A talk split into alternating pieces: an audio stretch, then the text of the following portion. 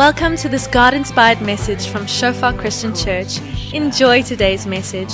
May you experience the presence of our Father and may you grow deeper in your relationship with Him. Oh,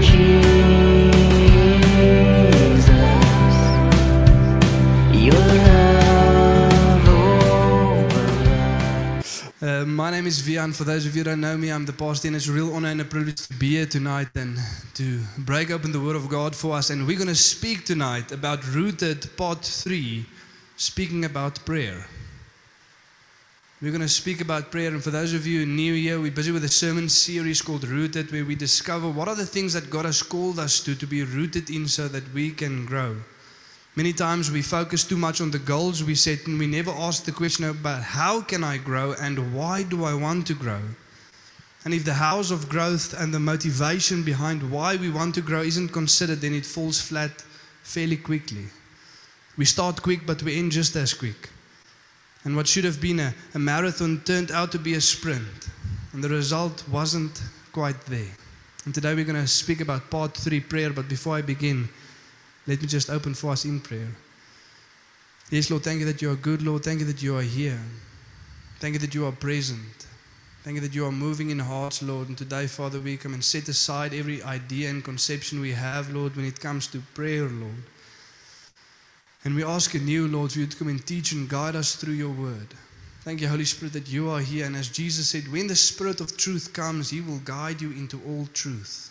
Thank you that your word is truth, Lord. Sanctify us in your truth. Thank you, Jesus, for your work on the cross. Thank you, Father, for your glorious will. You are worthy of it all. And we pray that in Jesus' name. Amen.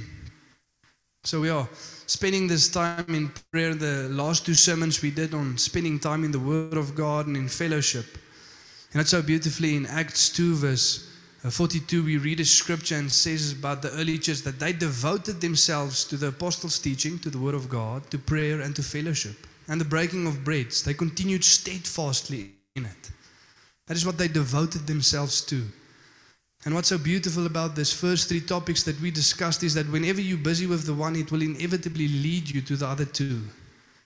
If you are rooted in godly community, hopefully they continuously point you to the Word of God and to prayer.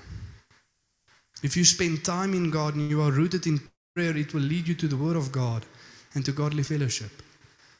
And if you are rooted in the Word of God, it will cause you to pray and it will lead you to congregation, to fellowship, and to community. And to reflect on last week as well as we spoke about community, as we spoke about fellowship, I want to ask us a question. The people that you surround yourself with most, are they people that continuously encourage you to love, faith, and good works? Are they continuously encouraging you to spend time in the Word and to spend time in prayer? And are you doing that for the people that are in fellowship with you? Important question to ask. But now to focus on, on prayer. And there's two things that I hope that become clear to us tonight as we speak about this topic. And one is the necessity to be rooted in prayer. The necessity, the importance of it, to understand what will happen if we are not rooted in prayer, and to understand the effects of what will happen if we are. And then, secondly, also to consider the motivation behind why we pray. Why is it that we want to be rooted in prayer? And with that, we have to ask the question for some of us sitting here Has there been a time where you said to yourself, Now I'm going to be devoted to prayer? I'm going to give myself fully. This is the season where I learn how to pray. And so beautifully, like Jesus' disciples coming to him and says, Lord, teach us to pray. Not primarily how to pray, but to pray. Teach us to pray, Lord. We see this truth of Jesus' life, how he regularly spends time in prayer, and we want that to be true of our own lives. Have you ever made that commitment? Have you ever had that desire? And are you still continuing in that devotion? Are you still running that race, or have you given up? And then we have to ask ourselves if those who have endured, why did they endure? What is it that they understand? What is it that they realize? And for those who didn't endure, We began quick and ended just as quick. Why was that? What's the case? What is it that we need to understand? What is it that we didn't grasp? Important for us to understand when it comes to the area of prayer. You see, Jesus makes the following statement in Luke 18, verse 1 to 8, just before he tells a, a parable. And just to pause here at verse 1 for a while. And it says and he told them a parable to the effect that they ought always to pray and not lose heart. So we see what we should do. That's clear. We should always pray, and never lose heart. We should be rooted in prayer. But sometimes we miss the detail of the story. We miss the motivation behind that. Why is it that we need to do this? And something that's so interesting for me in a lot of the parables that Jesus tells, the disciples have to ask him afterwards, Lord, what did you mean by that? We don't understand the parable, we don't understand what the point of it was. And here Jesus is saying, I I don't want you to be confused at all. I don't want you to misinterpret this one. I want to make it clear what the point is that I want to get across here. To make it clear, to the effect of, om dit duidelik te maak soos die Afrikaans sê, that we always need to pray and not lose heart. And two things that we can immediately conclude from this verse is that firstly, mankind in general struggles when it comes to prayer. Otherwise, Jesus would not have encouraged us to always pray. He would, he would have simply said, Continue as you are, continuing already.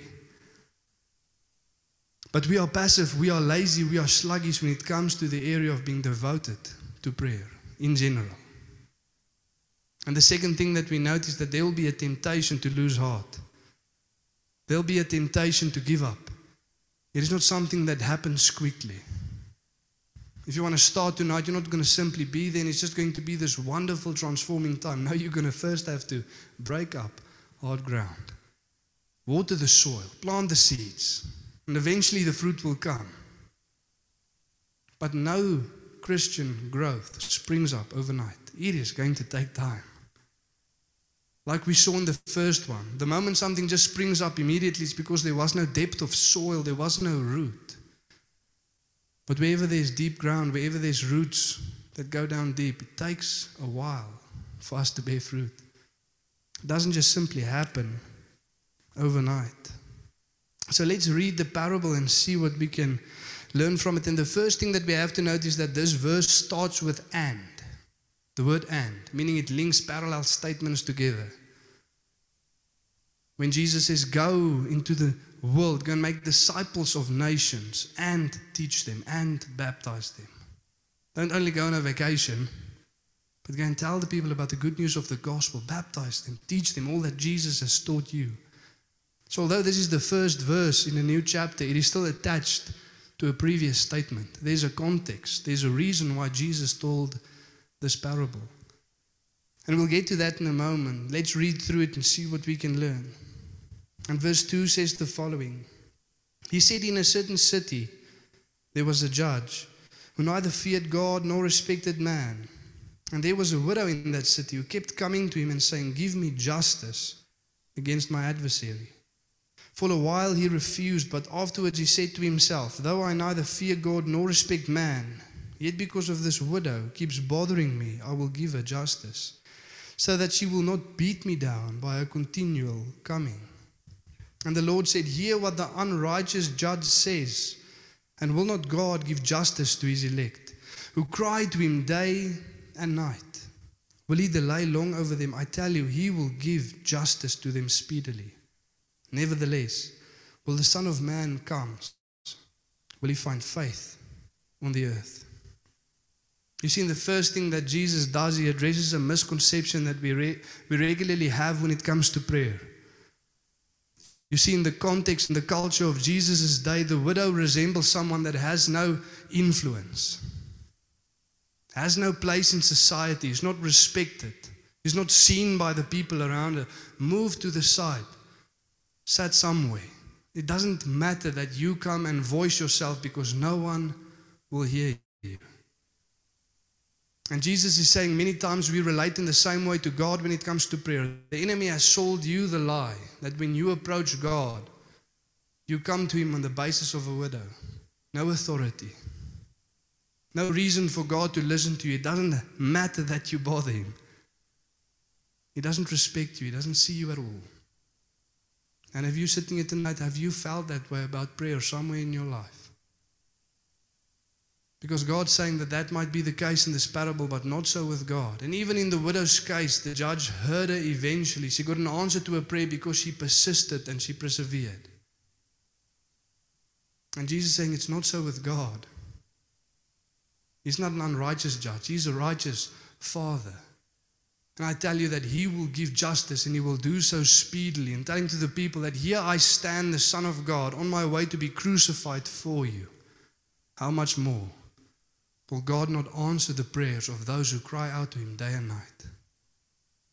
God is not an old grumpy man sitting in heaven with no regard for what we do and we say. No, He will give justice and He will do so speedily for those who cry out night and day. That is the first misconception that Jesus comes and challenges us with here. And say, Come to the throne of grace boldly on the finished work of Christ on the cross. But if we cry out to God, who did not spare his only Son, but sent him to die for us, he will answer us, and he will do so speedily. And then we see this last statement here, and we wonder to ourselves, but what has this to do with the parable that was just told? Nevertheless, when the Son of Man comes, will he find faith on the earth? And immediately we make the connection that, okay, for me to have faith when Jesus comes to me or when I go to him, I'm going to have to persevere in prayer. That's the logical connection. The thing that will define whether I have faith or not when Jesus comes or whether I go to him is whether I would be rooted in prayer. Whether I continued in prayer and did not lose heart. That much is clear. But see, here's where we have to go to the context of what was just said, of what happened before Jesus told the parable. And that is the Pharisees coming to Jesus and asking him, When will the kingdom of God come? Can you imagine asking that to the Son of God standing in for, before you? And Jesus says to them basically, You are so spiritually passive and you are so misled, and you have taken your eyes off God to the effect that the kingdom of God, the king and his righteousness are standing right in front of you, but you're unable to see it. Jesus says, The kingdom is in your midst, the king is standing in front of you. Yet you're asking him when the kingdom of God will come. Can you imagine that? So spiritually passive, so misled, so focused on other things unable to perceive the Son of God standing in front of you. And it happened on more than one occasion. Don't know who of you remember the story of the Pharisees coming to Jesus and saying to him, Why does our disciples fast and the disciples of John fast, but your disciples don't fast? And Jesus told them, How can they fast when the bridegroom is with them? The thing that you're hungering and thirsting for is standing in front of you. Are you unable to see that?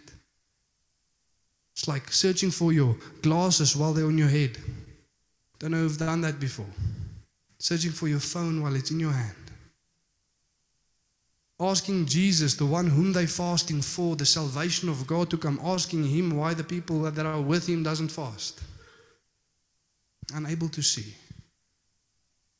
And Jesus says, It is true now, and it will be true again when the Son of God comes again. When Jesus comes again, the same will be true. The times and the people will be characterized by spiritual passivity and they will be so misled that they won't know when he comes, like a thief in the night. And he uses the following two examples, verse 22 and verse 23. And it says the following And he said to his disciples, The days are coming when you will desire to see one of the days of the Son of Man, and you will not see it and they will say to you, Look there, or look here. Do not go out or follow them. Deception will abound. And in the same story that Jesus tells in Matthew 24, the same parable, he says, False prophets and false teachers will arise, and they will lead many astray. And that's why it's so important for us to spend time in prayer, to cry out to God day and night to ensure that we are not misled, and to take heed unto the things that we hear the people that we listen to, so called teachers of God proclaiming the word of Christ, but the gospel they preach is not biblical. Even in this town, the prosperity gospel everywhere around us. Follow Jesus and he will fix everything. Follow Jesus and he will give you what your heart desires. That is not the gospel. Deny yourself, take up your cross, follow me. You will be persecuted. Not a gospel that says, hey, look at all the wonderful things Jesus can give you. Won't you follow him? No, that Jesus is worthy and he is enough. And even if I have nothing else, I will lay down my life and follow him.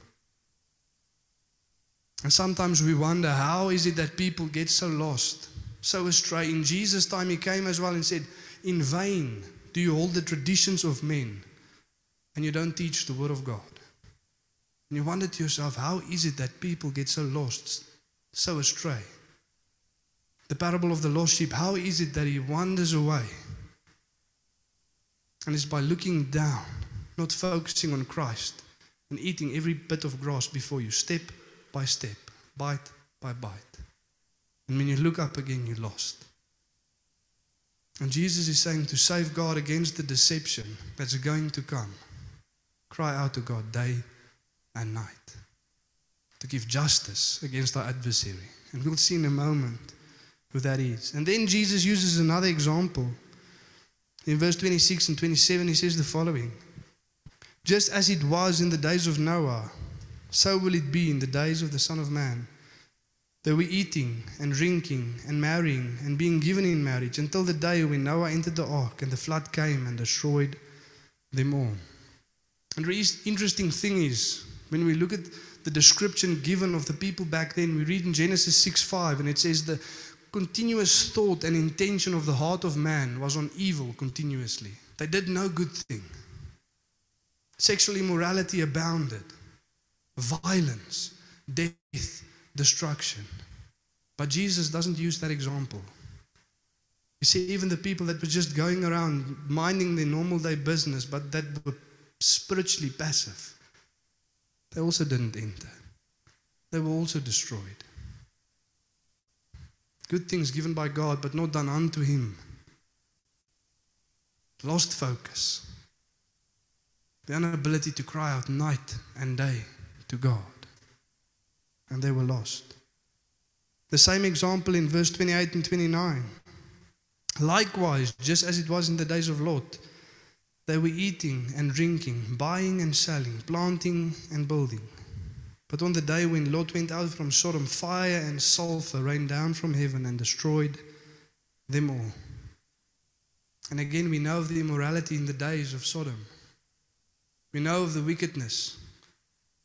We know of the fruit of sin that they bore. But God said, This is the root of it. A people spiritually passive, that are not crying out night and day to God. And then Jesus gives us something to remember. And he says in verse 32 and 33 the following Remember Lord's wife. Remember Lord's wife. Whoever seeks to persevere his life will lose it, but whoever loses his life will keep it. And what Jesus is saying is, He says, Don't look back. Don't get distracted. Don't get misled. Don't look back. Don't allow the world to tempt you with all of the good things that it has to offer. Keep your eyes fixed on God and continue to run by crying out night and day in prayer to God. Don't look back. Keep on running. Persevere. Don't let the things of the world distract you. Keep the mission of God in front of you. You see, one of the reasons why we so easily lose heart when it comes to prayer is because we view prayer in the wrong way. Prayer is not primarily there for our comfort, it's there for the mission of God. The aim of prayer is not the comfort of man, but it is the mission of God. It is not for us to cry out night and day for Lord, please make us more comfortable. But Lord, let justice abound. That is the cry of the widow, and it's a cry that echoes the heart of God. Lord, let justice abound. And she cries out against her adversary. Who is our adversary? You see the Greek word there in Luke 3, Luke 18, verse 3, adversary, antidikos. It's only found one other place in the Greek New Testament, and that is in 1 Peter 5, verse 8. And it says, Be sober minded, be watchful. Your adversary, the devil, prowls around like a roaring lion seeking someone to devour. Be sober minded, be watchful. How? Colossians 4 2 Be watchful in prayer. Keep alert and keep awake in prayer. Your adversary, the devil, is walking around. You see, the adversary that we cry out against night and day and for God to relieve us and to give us justice is threefold. And it is the sinful nature in us. And we say, Lord, relieve. May we follow you. And it is the temptation of the world around us. And it is the enemy actively against us. That is who we cry out night and day. Lord, give justice. And woe to the person that cries out for justice, but their life is not marked by justice. Yourself not living a righteous life. Do not cry out for righteousness. That is for God's people to say, Lord, give us justice. And when we say that, the prayer that we're praying is, Come, Lord Jesus, come. Because on the day that He comes, justice will abound. And every right will be made wrong. Every wrong will be made right. And He will deliver us and He will set everything back to the way that it's supposed to be. But to cry out day and night, Come, Lord Jesus, come. Give justice.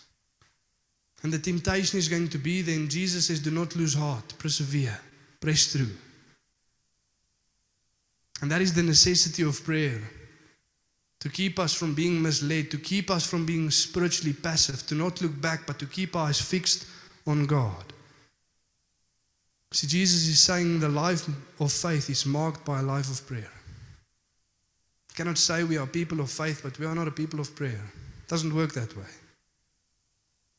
The moment we stop moving forward in our prayer lives, the same moment we start moving backwards when it comes to faith. But it will not be sustained. The only thing that will sustain faith until the day that Jesus Christ comes back is a life devoted to prayer. Crying out to God night and day. And while it keeps us from being misled, and while it keeps us from being spiritually passive, and while it keeps us sustained in the faith, it is still not the reason why we pray. The reason why we pray is a little bit deeper than that. And I end off was with that reason. Psalm 116, verse 2. Because he bends down to listen, I will pray as long as I have breath. Come on, can we just pause there for a moment? Can this truth and this revelation just sink in? That because of the finished work of Jesus Christ on the cross, when I start to pray, the Almighty, Sovereign, Holy God who created everything bends down and listens. Can that truth quickly just sink in for a moment? That when we pray, we are not just rehearsing empty words, but we have the attention of God Almighty. Can that revelation sink in? That is why I pray. That is why I will call on His name as long as I have breath. Because even in of myself, I have no good thing. But because of Jesus Christ, He bends down and He listens. What a thought. What a thought. And then to be rushed in prayer while God Himself stands still to give time. How can I not be devoted to prayer? And this doesn't happen overnight. Jesus is saying, don't lose heart. But cry out night and day, knowing that He is listening. And there's a lot of beautiful benefits, like Scripture says. Prayer shuts the mouth of lions, it quenches fire, it calms the winds and the waves, it puts foreign armies to flight, it holds the sun in its course. And while that is the power and the effect of prayer, that is not the reason why we pray. But the overwhelming thought that God, who created everything, bends down to listen. Now, that stirs something inside of me, and that causes me to be devoted. That motivates me like nothing else will. That is why I call out day and night. Because God listens day and night. That song that we just sung, day and night let incense arise. Revelation speaks about this great bowl of incense before the throne of God. That is the prayers of the saints arising before God as a pleasing aroma. Oh man, how it pleases Him. Day and night, let incense arise. Let's stand tonight and pray together.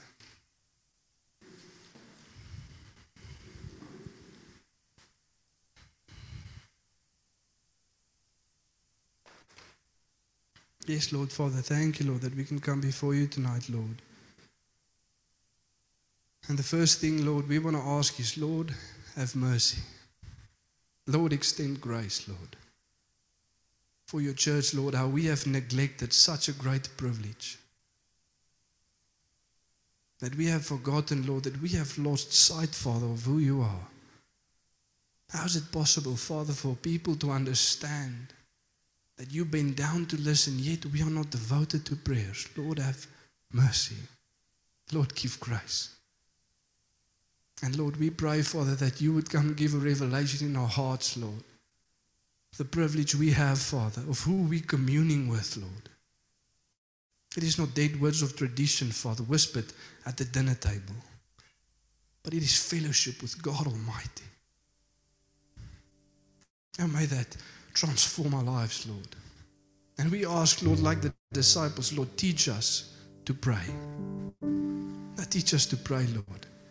And we know that the temptation will be there to lose heart, Father, but we say that we are not of those who lose heart, Lord, but we are of those who endure, Lord. We have faith and endure.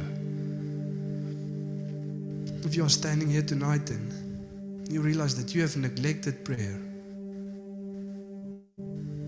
you, you've missed the point. And we rarely cry out for the things we need, but rarely do we commune with God. If that is you, and you see tonight that you are neglecting communion with God Almighty, just there where you stand, lift your voice to God. Say, Lord, I repent and I return. I will not be like Lot wife, Lord. I will not look back, but I lift my eyes to you, Lord. And if you are standing here tonight and you've never been devoted to prayer, tell God, Lord, stir something up in my heart, Lord.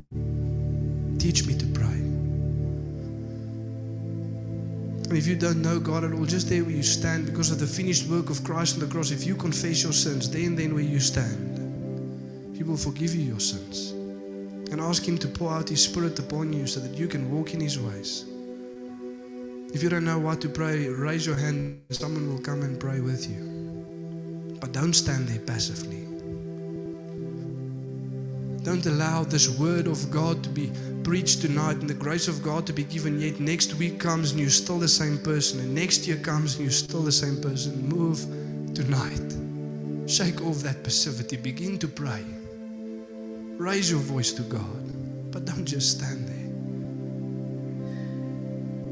Don't just stand there. Maybe not be like the people that just stand around, eat, drink, build, plant. But maybe move. May we look to God. May we cry out night and day. Thank you, Lord, for hearts, Lord, that's changed tonight. Thank you for the truth of your word, Lord. And thank you, Lord, that we don't preach behavior modification. The message is not to try harder, but it is to look to God. And you will give grace, Lord. To not deal with fruits, Lord, but to get to the root of the problem. That is our devotion unto you. Teach us to pray, Lord. Thank you for every prayer that went up tonight, Lord. Thank you for every heart that returned to you. Thank you for every eyes, Lord, that's busy looking up and fixing their eyes on Jesus. May you give us grace, Lord, so that we can continue. And the good work that you started in us, Lord, bring it to completion. We pray it in Jesus' name. Amen.